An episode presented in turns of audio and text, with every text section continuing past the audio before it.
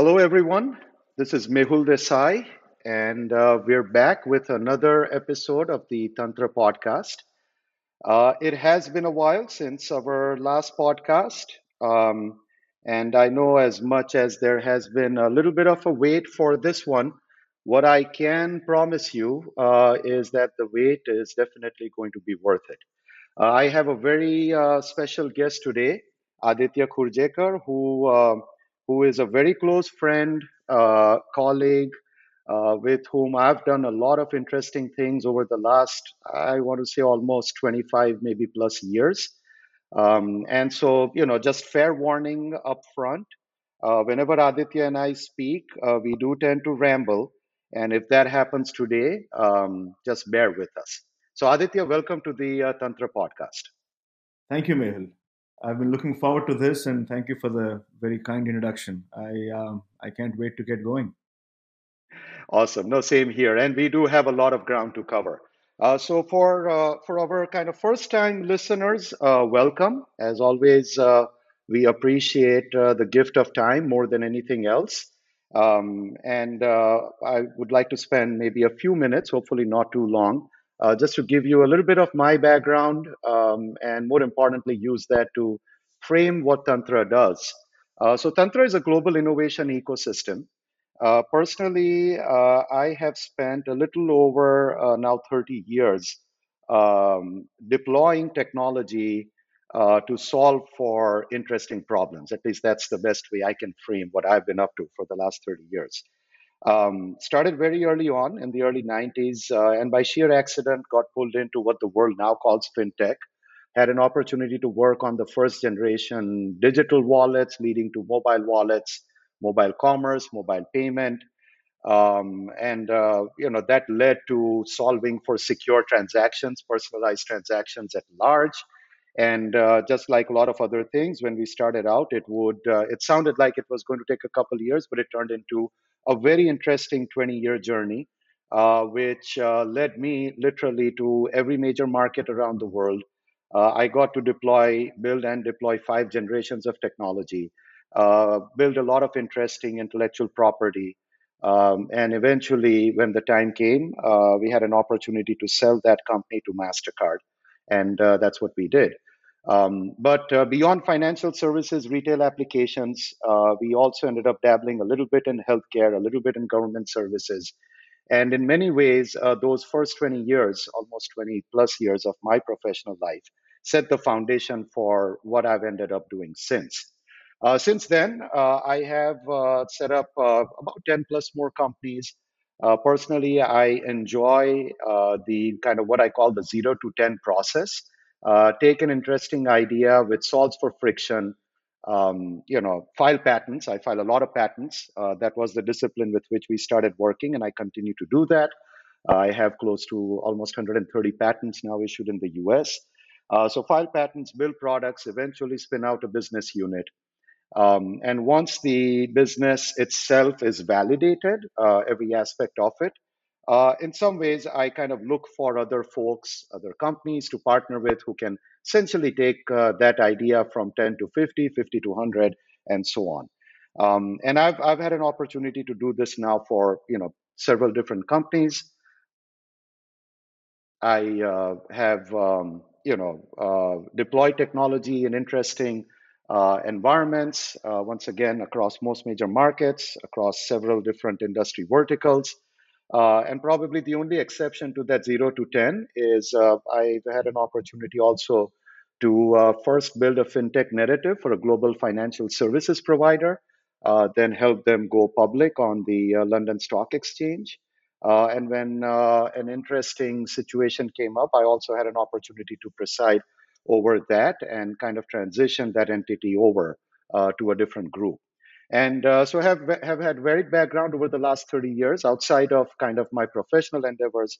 I've also dabbled a little bit on uh, kind of the not-for-profit side if i had to call it that. I support a few different incubators at the university of chicago. I do some stuff at marquette university which is my alma up in uh, milwaukee wisconsin. Uh, I've also been on a task force, as a matter of fact, with Aditya at the Federal Reserve in the early days of mobile money and I continue to support a few workforce related initiatives uh, for the state of Florida, where I now live and work out of. Um, and so that's a little bit of my background.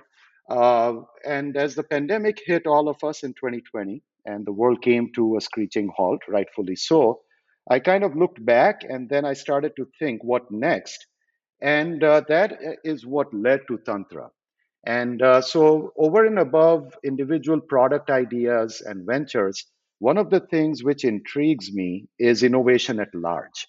Um, and like most of us who have been involved in innovation, uh, it largely still comes down to, as I kind of call it, throwing a bunch of things at the wall and seeing what sticks.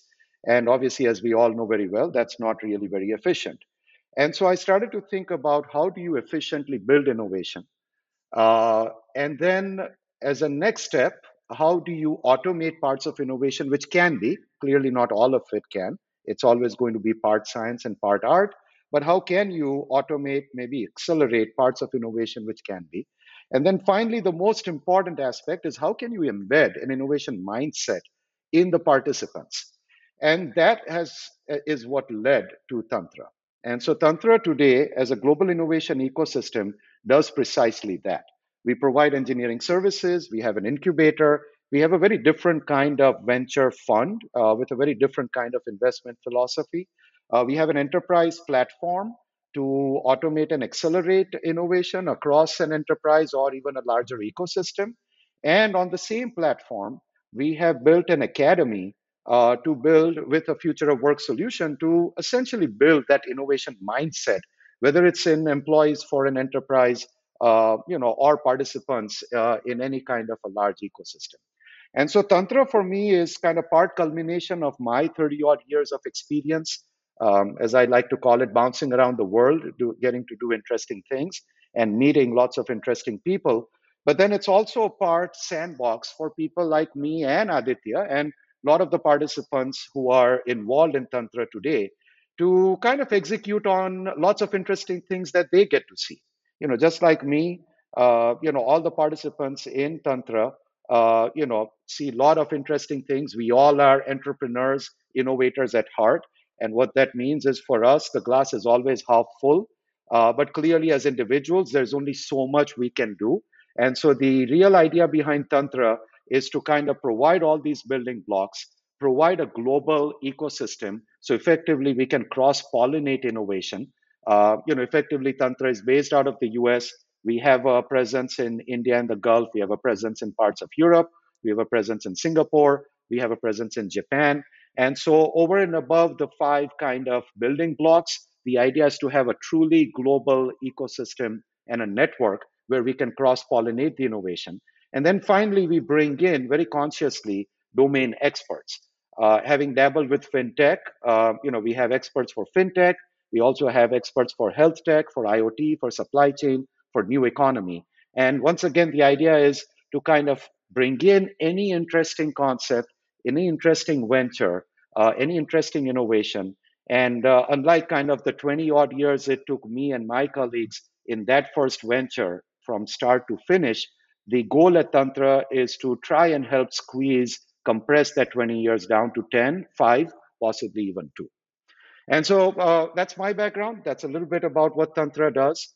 Uh, very briefly about the podcast series. So, till date, we've had uh, several podcasts. Uh, we have talked about design and innovation. Um, we have talked about fintech and kind of what I frame as the holy grail of fintech. Uh, and we've also talked about uh, what we call at Tntra the three P's of intellectual property, which for us is patents, products, and people. Saying at the end of the day, you know, intellectual property revolves around really these three legs. And if you build a stool with these three legs, you have something not only highly differentiable, but also scalable, sustainable uh, in its own way. Um, and so, as Tntra's global innovation ecosystem, we focus on solutions that will deliver lasting impact. And uh, hence, today's episode, as I now kind of pivot over to Aditya, um, is uh, is going to be a little bit about all of these things. And that's entirely because uh, Aditya has actually done a lot of work in a lot of different areas. I've known Aditya, as I said at the top of the podcast, for almost 25 plus years. Uh, Aditya has a very rich background in technology. Um, you know, when I first met him at Verizon, uh, you know, he had kind of done a lot of work on VLSI chipset design um, and had kind of moved over into building a very interesting, uh, you know, uh, ecosystem uh, along with other carriers, which eventually became uh, probably one of the most ambitious uh, mobile commerce, mobile payment consortiums between the four US carriers. And Aditya and a whole bunch of his colleagues across the carriers were at the heart of that. From there, he went on to found Money 2020 uh, and then Medici, essentially building probably the world's first real syntax for fintech, uh, and then spent several years at Prove, uh, dealing with interesting challenges and opportunities around identity authentication at large. And uh, he's getting ready to now embark on his next interesting journey, which goes to the heart of the topic today, which is AI. And really, what I want to uh, discuss with Aditya uh, is are we there yet? Um, you know, personally, I have seen and worked with kind of three waves of AI. Uh, historians will tell you that there have been five plus waves of AI. And uh, as a true telecom engineer, I kind of always seek out the signal from the noise. And with every wave, there is always an interesting signal. And as can be expected, there's always going to be some noise. And so, really, what I wanted to do with Aditya, just given his extremely diverse and rich background, and more importantly, given that he has now jumped right into the the kind of you know uh, the AI wave that that is very very well upon us now, I really wanted to frame a discussion uh, around are we there yet, and really what does this wave mean? And clearly, there will be a lot many more waves to come. And what does you know that tell us? And how should we prepare for those uh, so with that said aditya over to you. Um, uh, you know i know this took a little longer uh, but uh, uh, hopefully this gives you the right framer both for Tntra as well as the topic on hand. Well thank you mehul. I don't know where to start because there are so many different topics that you that you touched on in there. And honestly this feels like you know one of the conversations that we probably have you know every couple of months and at the end of it we say hey that could have been a great podcast. So i'm happy that we are actually now doing a podcast uh, with our uh, rambling conversation here. You know look i mean if i were to pick one word from um, everything that you said let us let us pick the word innovation okay? Because it is one of those overused words that means so many different things to different people but then when you said innovation at large, what does that mean? Right. And in my mind, there are so many kind of sub facets to, to innovation um, at large, innovation at scale.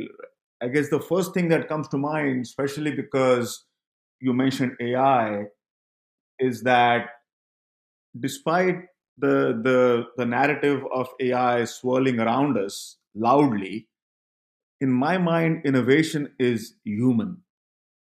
Innovation is something that makes the human condition better.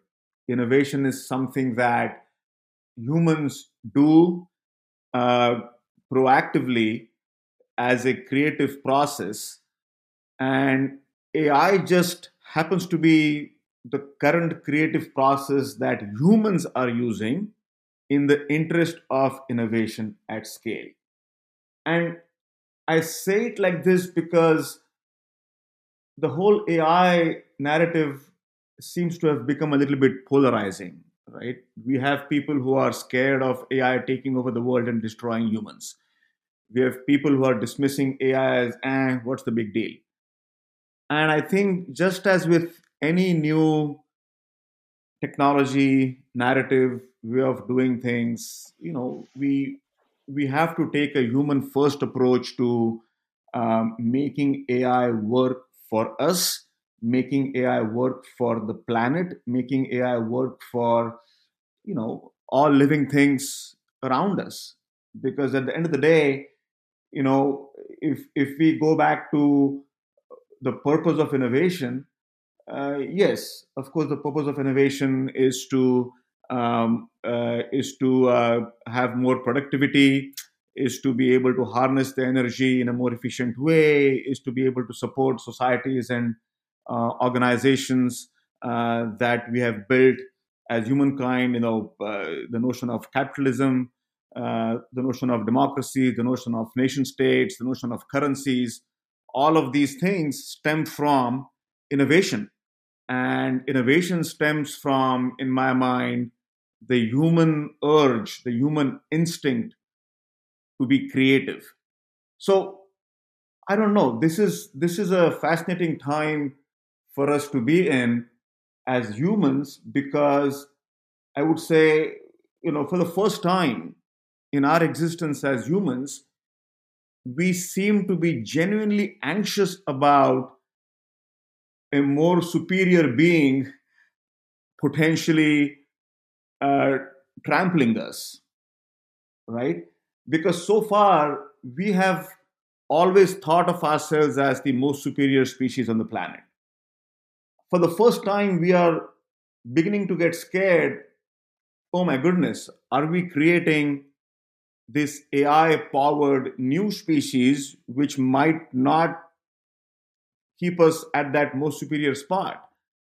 So, again, look, I mean, I just wanted to touch on innovation and um, artificial intelligence and just kind of kick it off right there. But I'm I'm happy to you know uh, go back into more uh, tangible things. I just I just felt like that was the first thing uh, that came to mind. So reacting to that, Mehul. No, thanks, Aditya. Look, I mean, you you touched upon innovation, and I love the way you frame it, uh, saying anything which impacts, and you know, uh, the intent is always positive uh, on the overall human condition is a great way of looking at innovation, and especially in context of AI uh, and let's just call it the the super ego. I think is how AI technocrats refer to it. Uh, kind of what does all of that mean for us? And and I promise our audience we are going to come back to this. But before we get there, um, you know, uh, you know, as much as I try to do a little bit justice to your background, I think what would be very helpful uh, to our audience is if you can kind of lay out your journey um, and uh, you know, uh, the way I uh, did this once with another close friend who has a podcast series, I love the way he did it. Kind of do it in two parts. One is the chronology, uh, but then also kind of the color, uh, saying that what's the chronology of the journey. I try to ramble that off a little bit, um, really just to get the audience's attention uh, and set their kind of frame of reference. But then if you can add a little bit color in terms of your passion and what really drives you. Uh, I, I, think that would be a great place for us to start. No, absolutely. Look, I um, I feel like when we talk, we go into all different areas, you know, without warning. So it's good to get back to some structure, and I think that is that's a big part of what I'm learning, or you know, over the last 25, 30 years, uh, to to be disciplined about being a businessman, because I wasn't born a businessman. I wasn't trained to be a businessman. I was trained to be an engineer. And like almost every other engineer, I have a builder DNA, I have a product DNA. I like to build things.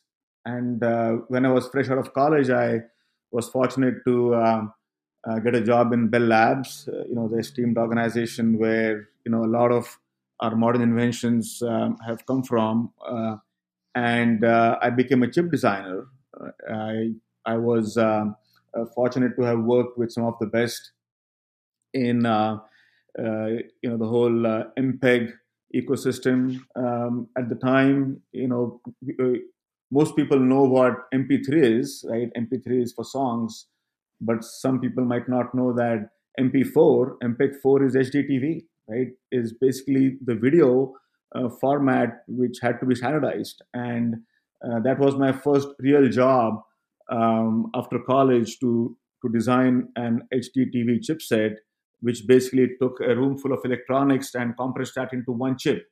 That's how we could now decode HDTV signals and see them on our wonderful flat screen TVs. Um, I enjoyed that process. It was obviously a, a builder uh, mindset, which uh, which was uh, what made me uh, you know a productive chip designer but then i'm also an impatient mm, always wanting to do more kind of a guy um, always uh, you know uh, not content enough with what i'm doing and i wanted to do more And so I started looking at, uh, you know, how those chips that I had designed uh, fit into systems uh, that customers build with it. It could be TVs, it could be other things. And then that exposed me to uh, the upper layers of the stack, software. Right, um, I, I found myself in the software uh, division of Lucent, where Bell Labs was at the time. Um, I got into enterprise software, you know, boring billing software, you know, and I say it that way because what people don't realize is that sometimes the most uh, boring, unsexy of technologies at the infrastructure layer um, are the ones that are the most valuable. And I learned that, you know, firsthand with that um, part of my my journey that things that people don't see are sometimes the things that create the most value right? Think about a phone company or an internet service provider. If if they cannot generate a bill they don't get paid. There is no revenue. If they can't count the transactions. Um, and so i saw the value of infrastructure level innovation uh, in that enterprise billing phase of of my career. Uh, and it was a fascinating time because i was able to see firsthand how um, you know we have to look at so many different facets um, of what we call innovation right? Um, i was only used at the time to you know technology innovation but i spent a considerable amount of time in that part of my career in pricing innovation because if your customer is not able to afford the fantastic technology that you've built and you're not able to um, get uh, you know a deterministic revenue stream from that technology uh, based on what the customer can pay for it then there is no business. And so you have to have innovation um, in pricing right? And so i spent some time on that you know and as with everything else every builder i don't think i'm the only one. You know we are uh, just always looking to do more and i've i've uh, enjoyed the process of reinventing myself. So my next my next chapter was in mobile. I uh, i found myself in verizon um, after being in enterprise software for some time. You know i had a very uh, you know a very generic uh, job description job title called device strategy i don't think even my boss knew exactly what that meant but i spent um, uh, two or three years at Verizon, pretty much being the device strategy guy. And uh, you talked about color. You know, bring some color into uh, my description here. Maybe this quick anecdote will bring some color. Most of my time in this device strategy role was uh, to figure out what features, functionality to put in uh, the phones that Verizon bought from our suppliers. You know, uh, big and small decisions such as um, you know, should we put a VGA camera in the phone? Cost five dollars. Uh, should we put a Wi-Fi chip in the phone? Cost five more dollars. How about a Bluetooth chip in the phone? Oh, five more dollars. See, now it's adding up. Can we afford uh, this increase in the cogs of the phone uh, and uh, still be able to make money? And so, while we were looking at these these decisions, there were some highly impactful decisions that we were also making. Um, and I'll get back to the color part in a second. But the notion of having an open operating system on a phone in 2004, 2005 was a radical idea.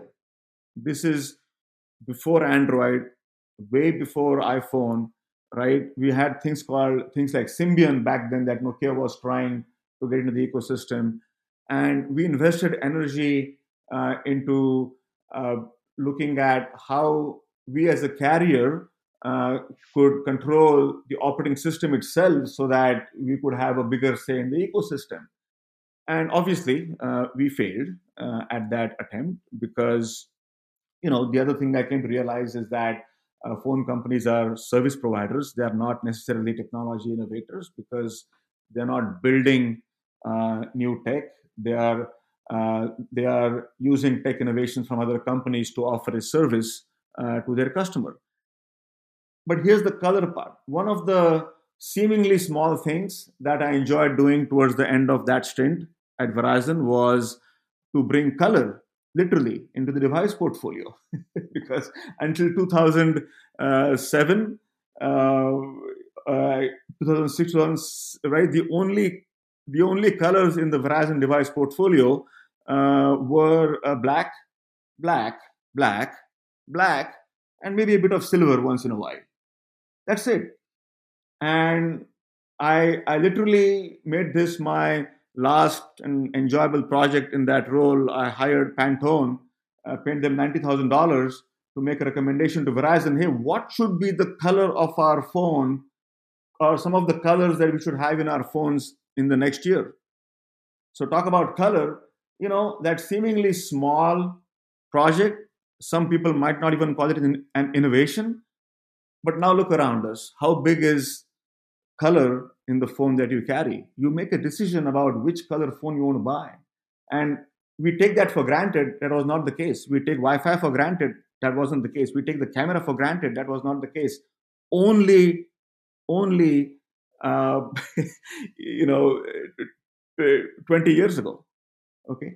So I, I, I feel like my, my journey at Verizon was kind of three pronged. That was the first chapter. Second chapter was portfolio management, you know, an internal operational efficiency job. How do we make sure that we are investing in the right innovations for a company of that size? And then that led to my last gig at Verizon, which was okay, you know, innovation pipeline, great, portfolio prioritization, great, but you know what, garbage in, garbage out, small things in, small things out. How do we do big things? How do we innovate at scale? How do we take that notion that Mehul you talked about, which is innovation at large, and we said the way to do that is by is by going after something that has never been done before, which is a joint venture, a joint venture of the three most competitive companies uh, in the country, uh, because we wanted to make mobile payments happen. Imagine what would have happened if if you tapped your AT&T phone at a terminal it had a different meaning than tapping a Verizon phone at the terminal versus tapping a T-Mobile phone on the terminal. There would be so much confusion. We said we can't allow that because then the ecosystem will not get built out. So we decided to work together, even though we were competitors, to build uh, the mobile payments joint venture that you talked about, Mehul. And I was I was so fortunate to have been able to work with you on that and the company that you had built at the time and be able to use your core wallet uh, technology uh, to be able to power uh, the the offering from this joint venture. Today, people know this as Apple Pay, Samsung Pay, you know, Google Wallet, Android Pay, whatever. But those were the days when when we put the building blocks um, and the foundation for mobile payments in place.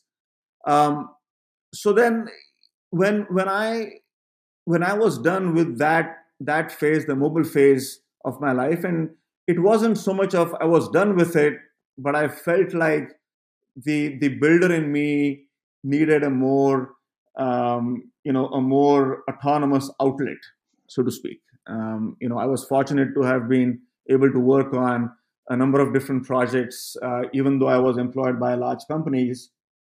But I felt like in uh, 2011 12, it was time to uh, jump into the deep well, as they say, and uh, just go for it and uh, again i was i was fortunate uh, to have not drowned in the well uh, my uh, first venture after leaving uh, the corporate umbrella of of verizon was money 2020 uh, this is now the largest fintech conference in the world. There i learned the power and the potential of what we loosely call a platform. So when i now hear mehul talk about the uh, Tntra platform and the Tntra ecosystem, I know what that means because there is power in bringing people together and harnessing intersections uh, between various uh, different walks of life where people come from, industries where they innovate, and mashing them up um, and building something new collectively by forcing that engagement between smart people. So, Money 2020 was an eye opener for me uh, even though it was just you know a conference. I mean, you know, people think, hey, what's the technology innovation in a conference? Where there isn't. But the innovation is forced by having a platform for smart people to come together and build something new together. That's what led to the next 10 years of what we now call fintech. We were not calling it fintech in 2012. We were calling it mobile payments. We were calling it money, money 2020. That was a cute name uh, that that has has stuck. But then my next venture after that uh, was for me to take the notion of building a platform. And again, uh, I was I was fortunate to work with Mehul on that, and he forced me. You forced me, Mehul. If you remember, you forced me uh, in the Medici days, which was the next venture, which we launched as Let's Talk Payments. You literally nudged and encouraged and forced me to take a technology platform view at Medici not only a research and content and thought leadership view, but build uh, something that would scale.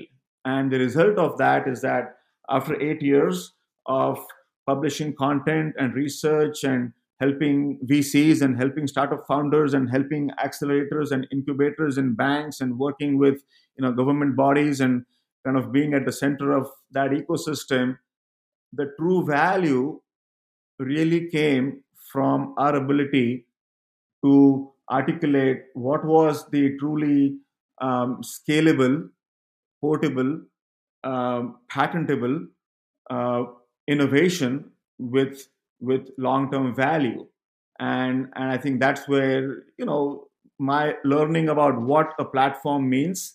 Uh, I think it it was able to go to the next level because um, of what you uh, forced us to do, um, you know, with the platform. So let me just uh, you know wrap this up. Uh, we sold Medici uh, two and a half years ago to Prove. Prove is in the identity space. Um, identity authentication is what this company does, um, and I have worked on um, a few different things in my last couple of years at Prove primarily to advance the agenda for Prove into industries and markets where um, where Prove did not play until now. And so my next uh, chapter here is is going to be um, focused on uh, taking identity into the uh, world um, of content, uh, where that is not a natural market for Prove. Prove is in the business of helping large financial institutions fight fraud with ID verification, with authenticated ID verification. Content is a very different uh, beast.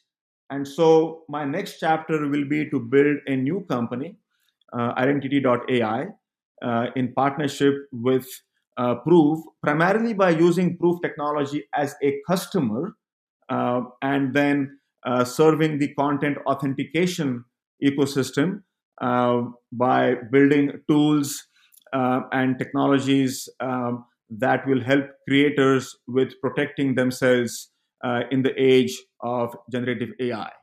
So let me pause there, Mehul. I know that was uh, a long description. Hopefully, I was able to uh, put a little bit of color in there, both literally and fig- and fig- fig- figuratively. But uh, over to you.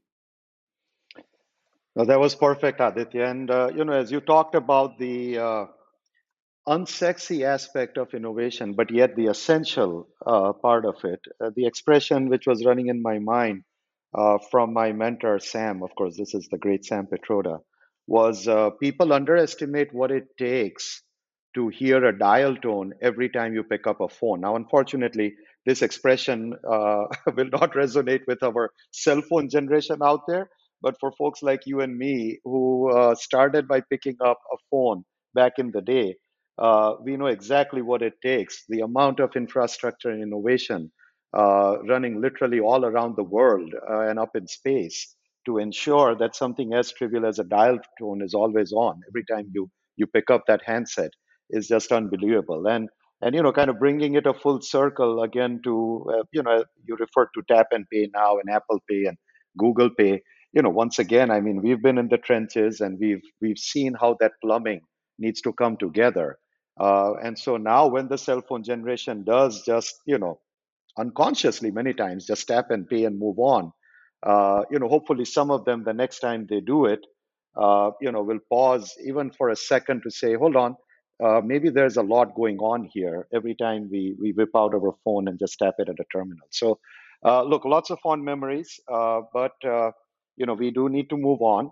And uh, so, look, uh, you know, before we jump into the deep end of AI, I have to kind of, you know, get your perspective on really two topics that we have started to talk about here at Tntra. And again, we've not exhausted them. And from time to time, we will come back. But once again, just given your background and, and uh, so much work that you've done uh, over the years, uh, Aditya, how do you relate to kind of what we call the three P's of IP, right? Patents, products, people. You've touched upon this in context of all the stuff you've done. But kind of if you had to, uh, in some ways, share your observations and, you know, if I could be a little bit more obnoxious, educate our audience on how to think about the three P's of IP when it comes to both things as well as processes. What's your perspective?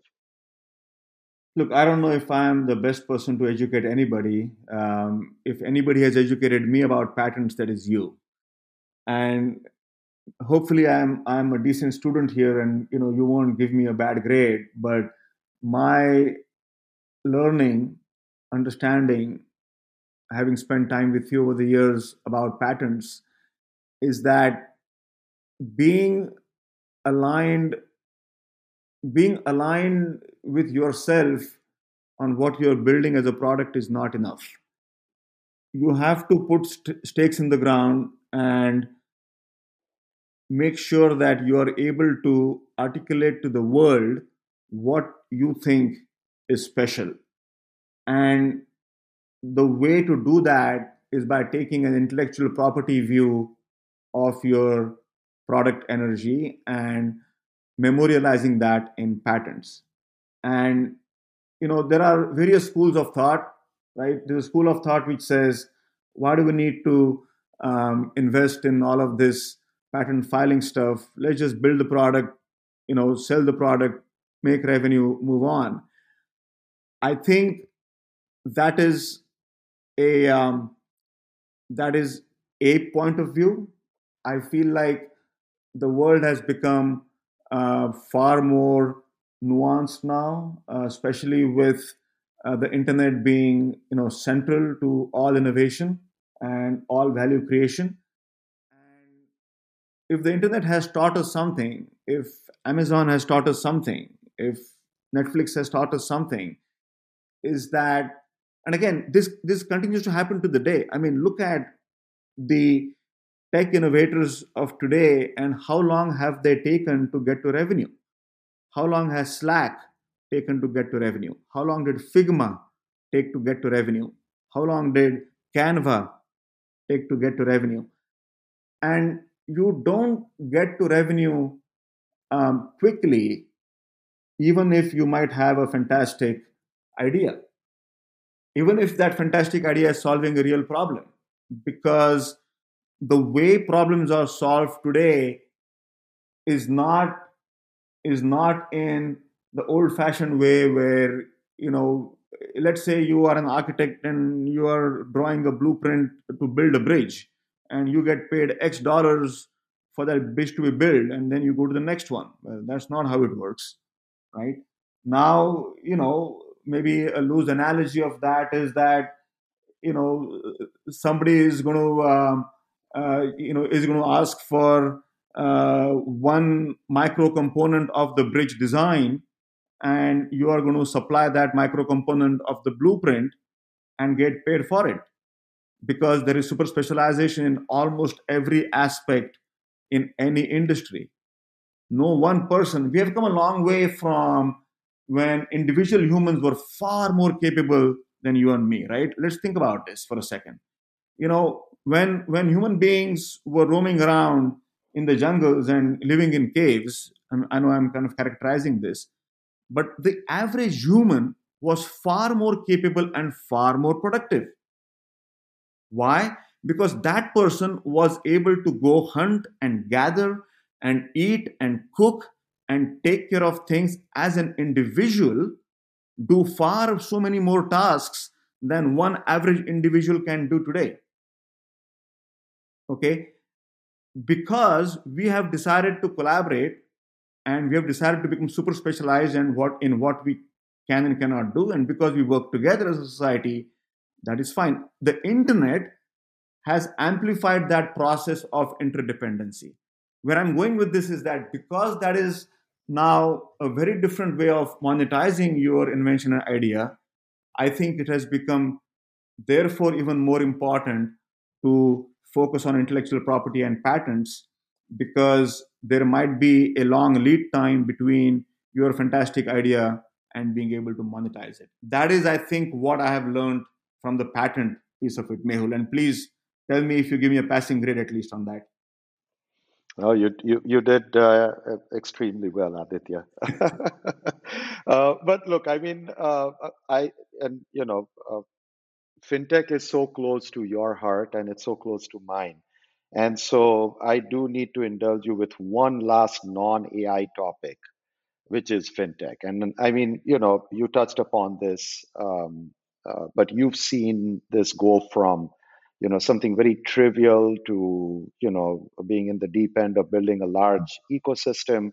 I remember a time when that uh, carrier consortium uh, was in full steam. I think this was uh, during world congress um, uh, gsm every carrier around the world was interested in uh, mimicking that same model. And you know you and i got involved in a few of these uh, you know, in Asia and other parts of the world. And so, you know, kind of having gone from kind of fintech ecosystems to Money 2020, of course, and then onwards to Medici and even Prove. Um, today, fintech is is so broad. You know, I mean, obviously for you and me, we come kind of from that secure transaction, mobile payment, mobile commerce space. Uh, we continue to kind of extrapolate and build upon that towards uh, you know cashless societies, sovereign CBDC, stable coins, and, and a whole bunch of things.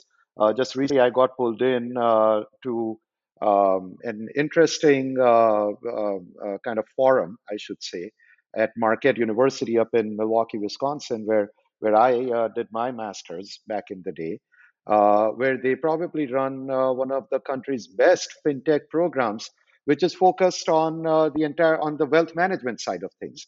Uh, it's a very interesting acronym.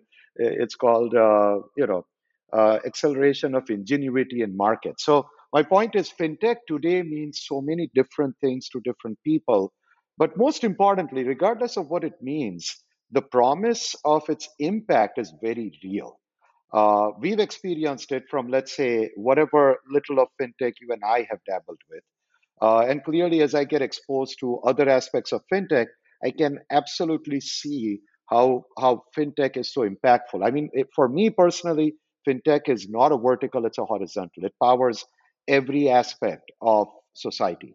And so, kind of with that little editorial, what is your view of what the holy grail of fintech is? You know, I mean, I, I kind of started off the Tntra fintech podcast series with that framing, saying that, you know, for me, the holy grail of fintech is to figure out how to normalize the cost of capital. Saying access to capital uh, is now something that most people around the planet can take for granted. But unfortunately, cost of capital is not. So, how do you frame the holy grail of fintech given everything that you've seen and done uh, in the space, Aditya? Look, I completely agree with you that fintech is a horizontal, not a vertical. Absolutely, um, absolutely aligned with the way I look at fintech. You know, when we were uh, trying to explain uh, kind of the the fintech um, power, the potential, the promise, you know, we would say, hey, we should look at fintech as kind of Intel inside. Every company is going to have fintech inside, right? You won't even know that fintech is what is um, you know causing this value creation, but it will be inside as an enabler, as the accelerator of uh, value creation within any organization, any industry, and that is exactly what we are seeing today. That's exactly what we are seeing today, and I think if I were to just stay at kind of this 200,000 foot level for a little bit more, one of the way the way I see it is that essentially fintech is removing friction um, in value movement. I could say money movement, but let us just say value movement because even money can be a little bit constraining. Okay. So I don't want people to think of money as only currency, any value, right? Because in the old days, value moved by you handing over, you know, uh, a pouch of gold coins to another person. Then we we started, you know, moving value by, you know, having uh, a contract that enabled us to, uh, you know, send a SWIFT code from bank to bank and a, dip, and a debit and a credit on, on either side. Okay, so value moved faster, right? So I think I think the, the main point of, of increase in value movement velocity is to uh, get the uh, multiplier effect, right? So economists, um, so at least when I went to business school, which was 20 plus 20 25 years ago, right? Uh, I remember the the multiplier ratio of 1.6, right, or something like that, which means that you know you your ability to generate GDP uh, depends on how much money is in circulation. I don't know what the current number is, but that is the frame in which I see it. If fintech is able to make value movement um, more efficient, cheaper, faster, frictionless, then that multiplier, why should that stop at 1.6? Why can that not be 16 or 160? Now, what does that mean then for GDP? Now, now, for us to say that hey, we can you know triple, quintuple you know GDP growth for a country or for the world because of fintech innovation. Now that doesn't sound you know that that fantastic. That's something. Oh, okay, yeah, of course, makes sense. Okay, that is the power of fintech. In my mind, that's how I frame it from a top-down level. Uh, absolutely agreed and, and fascinating. And I, I agree with you. I think it's the exchange of value. And uh, as I like to kind of uh, think about it, uh, in the current context, uh, we can stretch exchange and we can stretch value. As in, to your point, uh, there is no reason why we need to limit or constrain how we think about exchanging and how we think about defining value. And that just leads us down you know so many different permutations and combinations and uh, frankly for me just like you that is that is essentially what uh, the real objective of fintech is uh, but look I, I think it's time we need to really move on to ai i mean as i briefly mentioned earlier my first brush with ai was kind of just taking a fuzzy system taking a neural network putting it together and building an expert engine to drive whatever the task was on hand and since then, obviously, we've come a long, long way. Um, and uh, given where we are today, at least it feels like, um, and as as a technocrat, I think there's a little bit of uh, little bit of disservice there to the pureness uh, of AI and the capability of AI. But it does seem like that the flavor of the day today is really content. When anyone thinks about AI in the current context, they immediately start thinking about large language models and what it can do for the essays I'm putting together. And maybe if I were to kind of stretch it a little bit, content at large. Um, but what I would really love uh, uh, from you, Aditya, and really for the benefit of our audience, is kind of how you view AI. Uh, and then, kind of, if you can bring it uh, into a full circle to the current flavor of the day, which is an important one. Um, and obviously, it goes to the heart of what I understand you have embarked on and, and soon will be kind of, you know, taking forward in full force. Uh, but then the part which really intrigues me, um, just given my background, is what does AI do to very fundamental things, which is identity, authentication, and eventually personal, seamless, secure transactions.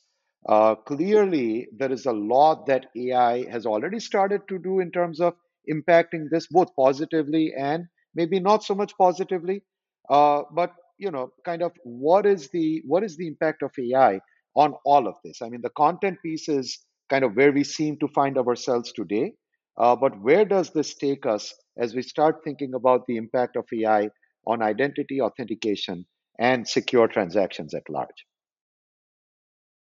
So, maybe you know, just very briefly, I, I should I should just talk about how I think about AI historically, right? And again, I'm not the expert by any means, but you know, this context might be helpful for people to interpret, you know, my my comments. You don't have to agree with me or disagree with me, but look, AI is not a new thing, right? AI, even with that terminology, is at least 70 something years old, right? You know, people have worked on AI for a while um, in a variety of forms. Uh, we have seen the benefits of AI for many years already. We just didn't call it that uh, so clearly. Um, you know, this might be like I don't know the third or the fifth, you know, coming or recoming of of AI coming to the fore.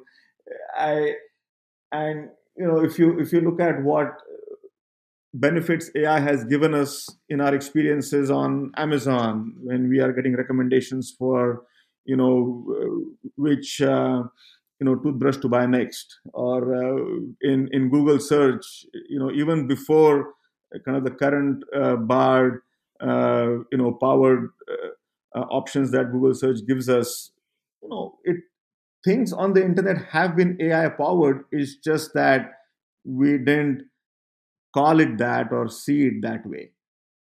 And like you said, what is different today is that AI has gone mainstream. Just like fintech went mainstream over 10 years, right? I mean, we saw that, you and I saw that firsthand, right? In, you know, in 2007, uh, 8, 9, we were, right, we were calling it mobile payments. And then 2011 12 with the conference you know i started seeing that hey this is way more than payments. And then in 2014 15 everybody was uh, you know a fintech thought leader and nobody knew what fintech meant. And we we took the time to define what fintech is. And then you know fast forward to you know 2000 uh, let's say 2019 2020 uh, right, we started seeing fintech IPOs and fintech being like, uh, you know, a, a mainstream uh, part of consumer jargon on the front pages of national newspapers. AI is going through a similar, you know, mainstreamization, so to speak. It is now in the consumer vernacular.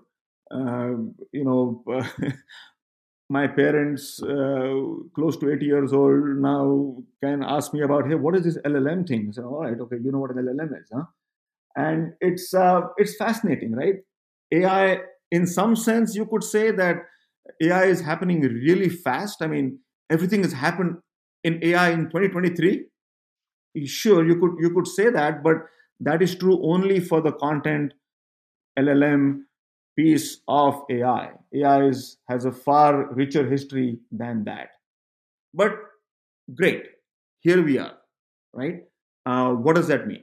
What is what does the the current you know wave of of AI around us mean? I, I, I saw this statistic somewhere or I heard it, uh, which I, I have to believe it's true. It came from you know far uh, far more uh, you know qualified person than me that the human brain takes about 20 watts of power okay? In 20 watts the human brain is able to do tasks far more precisely and productively and efficiently than one gives it credit for. How much power how much power does AI take, an LLM model take, Chat GPT take to do that same action that a human could do in 20 watts.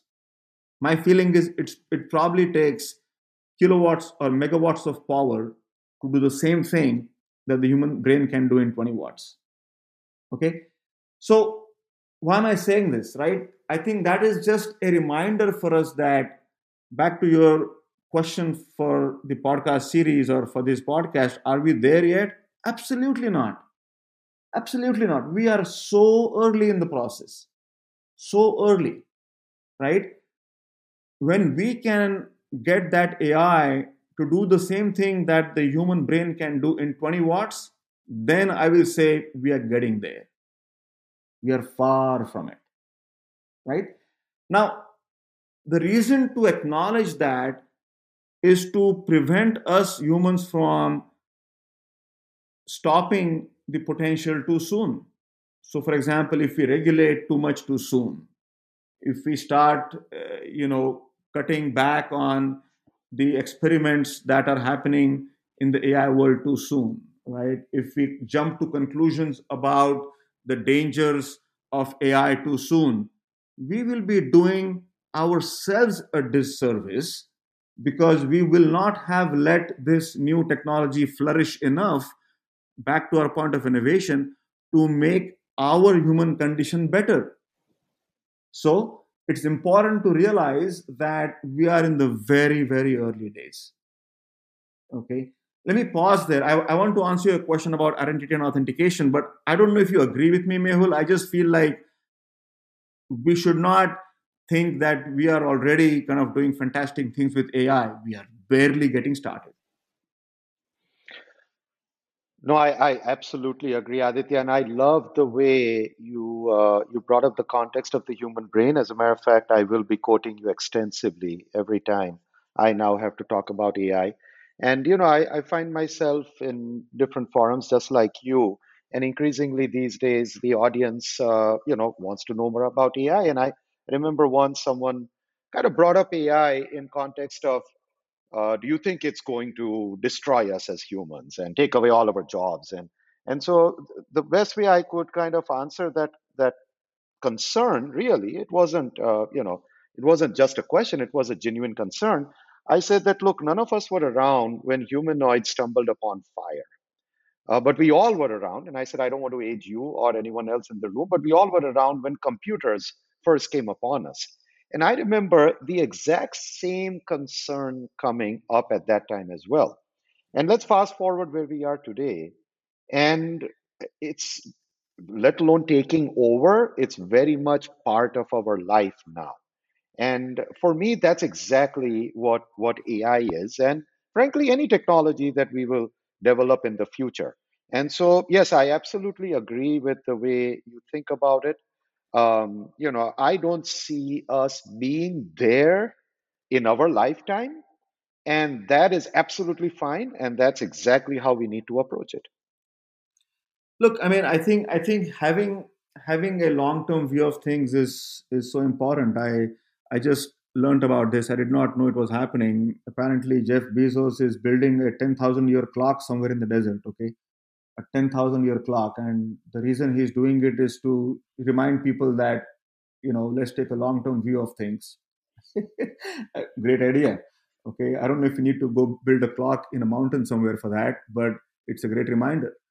And uh, look, I think, you know, coming back to coming back to your question about identity and you know why i'm building identity.ai um, is it's it's really to uh, you know take uh, take this notion of um, AI powered, uh, AI generated uh, opportunities and problems and uh, find a way to solve them, right? Because you know, it, just as AI is going to um, create new opportunities and uh, give us new discoveries and innovations, um, AI is also going to create new problems that will require that will be required to solve, or AI uh, could amplify existing problems uh, because of the pace and ubiquity at which AI can generate content. And so that is exactly what we are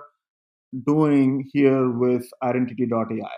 So really, you know, what we want to address is two main things, uh, which are um, which are related to content in the age of generative AI. One is value attribution. What does that mean? When you are looking at something or reading something or listening to something, how do you trust what you are looking at or listening to or reading? How do you know whether you should trust it or not? How do you know if it is authentic? Now, this problem is an age old problem, right? It is not a new problem, but AI makes this problem urgent and important and bigger because we all know what fake news is. We all know the impact of fake news. We all know that elections can be stolen, won, lost uh, because you know information, wrong information, bad information uh, can be disseminated easily. In fact, created easily with AI and disseminated, you know, easily because of you know social media and internet and all the tools that we have out there. AI can even accelerate the dissemination of it. So we feel like it is urgent and important and timely to be able to address the question of content authenticity um, and uh, being being um, able to for, for a consumer of content the consumer should be able to quickly know where something came from. Now that is actually not enough. Okay? It's not enough for me to know that uh, you know this picture i'm looking at uh, came from um, you know came from a canon camera. What does that do for me? Well how about if i tell you that this picture that came from a canon camera was edited in photoshop? Oh, okay. I know something more. What maybe if i can tell you that this picture that came from a canon camera was edited in photoshop at so and so time in princeton new jersey all right you're giving me a little bit more information but that still doesn't tell me can i trust that information? Okay. Our thesis is that with or without ai humans trust humans. So what i really want to know when i'm looking at this picture that you're showing me is who is the human who was behind this picture whether or not it was edited whether or not you used a camera or a pinhole camera, whether or not you used an AI editing tool to make it look fancier. I want to know if Mehul Desai took this picture or Mickey Mouse took this picture. If you tell me Mickey Mouse took this picture, chances are I won't trust it. If you tell me Mehul Desai took this picture, you know what? I'm going to trust that picture, no matter what tools Mehul Desai used. Okay, so that is the first problem that we are addressing the notion of trustability and trustability with a human centric approach. Part one. The other problem which we are addressing is uh, uniquely coming from AI, which is AI being data hungry. An AI model uh, is able to do what it does by training itself from anything that it, it can get its hands on. And that's exactly what the LLMs have done. LLMs have trained themselves on everything that they could get their hands on on the internet. And now they are impressing you by regurgitating, you know, in beautiful language what they have learned from everything that they ingested and trained the models on. Wonderful, right? Well, if you are now a creator, an author, a painter, a designer, an illustrator who put your blood and sweat and energy and time into creating a beautiful creation and an AI model just trained itself on it and somebody else just now told the model, hey, create me a painting in the style of Mehul Desai. How do you feel?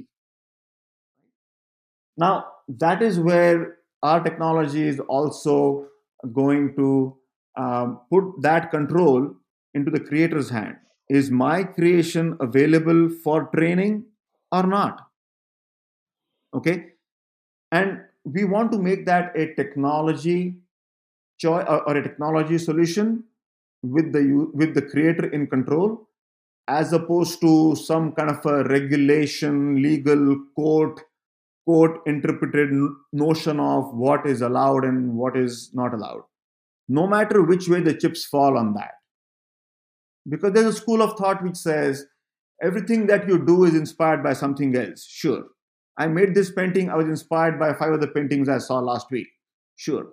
So that school of thought says, what's the big deal? AI is just getting inspired by Mehul's work. Why is Mehul so upset? What we are saying is, without getting into that philosophical debate, as technology innovators, we are building a technology that gives Mehul the opportunity to say, yes, you can be inspired by my stuff, or you cannot be. It's my choice because I created it. So, this is what I mean by human centric approach to solving the uh, content authentication and content uh, the content provenance issues uh, that we are going to deal with in the age of generative AI. That is what Identity.ai uh, is doing. Well, thanks, Aditya. And uh, look, I mean, you know, clearly we've only literally scratched the surface. And, uh, you know, uh, what goes without saying is we would love to have you back on the podcast uh, to talk more about, uh, you know, what you have started to work on um, and, and kind of come and kind of bring the tactical nuts and bolts aspect of all of that back for the benefit of our audience. But uh, before we wrap up today, I do want to kind of spend a little bit time um, uh, touching upon kind of the strategic or philosophical aspect of, of AI. And uh, so in your case, uh, you know, you, you referenced an interaction with your parents. In my case, it was actually with my 11 and a half, you know, soon to be 12 year old boy. Uh, it was actually a few years ago um, when he first brought up AI. And, wow. uh, you know, we were just chatting about something, and he's like, Dad, you know, the AI beat me today, but I'm going to figure out how to beat the AI. and I said, hold on, where where did you hear that word? I mean, what do you mean? I mean, what do you know about AI? And he's like, come on, what do you mean? How do I know? You know, it, you know, I, I play against the AI all the time with my games. And so I, I bring up this example. Um, uh, so for me, the future is not of AI. The future is with AI.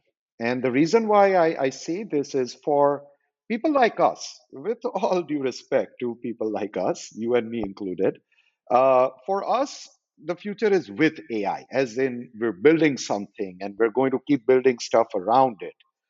But what the interaction with my son did is it opened my eyes saying that for them, AI is actually a person with them in the room uh, they they are absolutely comfortable with that.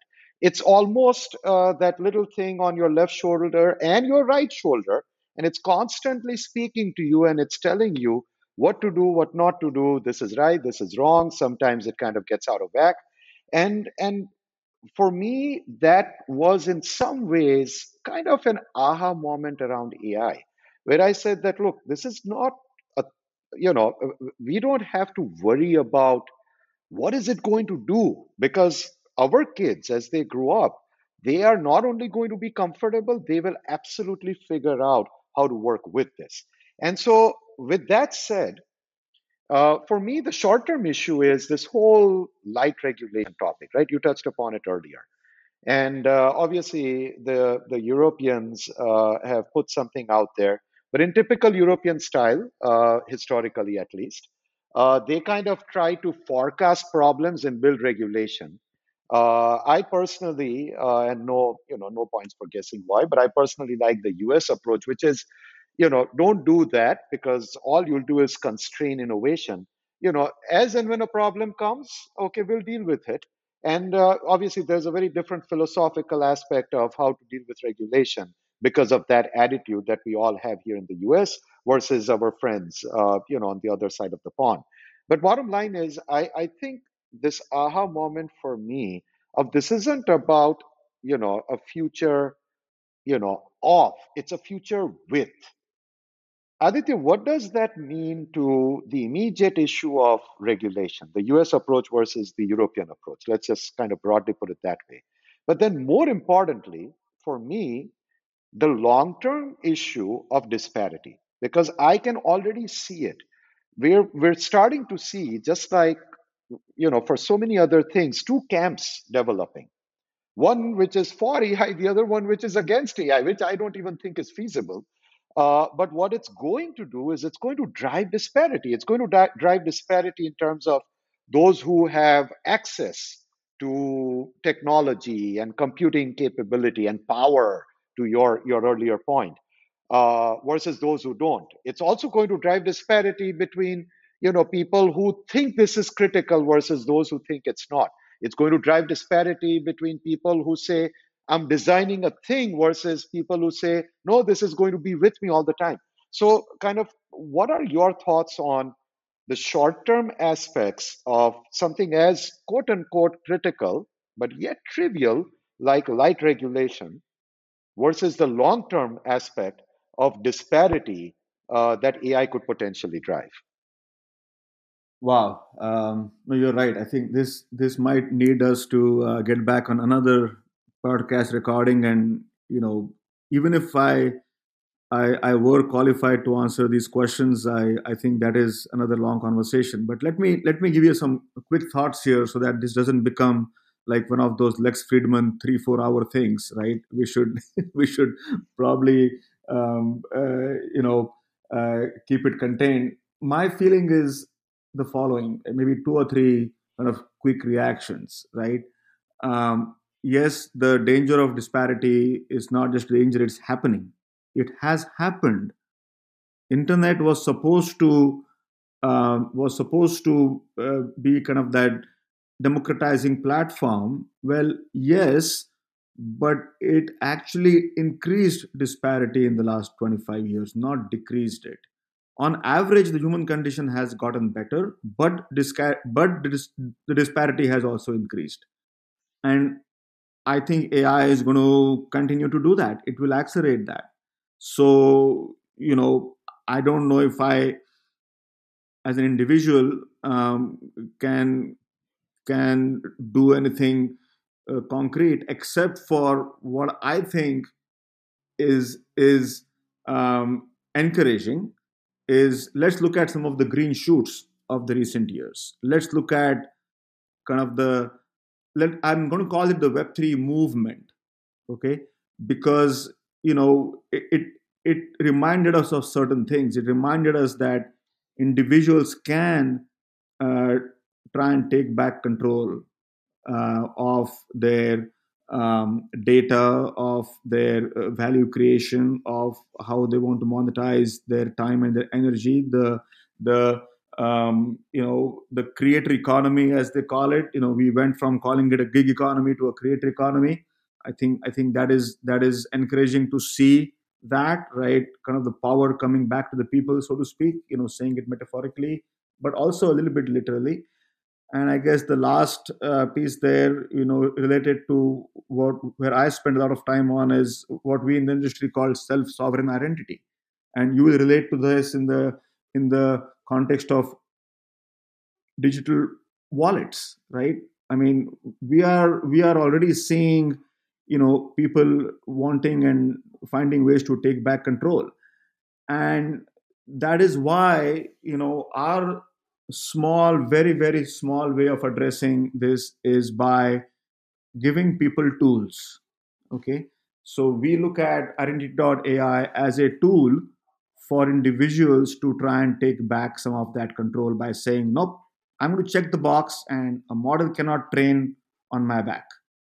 Uh, nope, I'm not allowing my full name to be displayed you know to any random person who wants to know who did this work i choose to be anonymous right uh, nope i don't want to give up the rights to this piece of creation um, you know just because uh, i uploaded it uh, to a social media platform i still own it and the value attribution comes to me so in my mind in these small ways with such practical tools we are able to um, give people an ability uh, to uh, to deal with these challenges, even if, if it's in a micro format in a segment of the industry. And I feel like the more of such empowering tools that will get created, the better of a chance we will have of addressing uh, the dangers of disparity because of AI.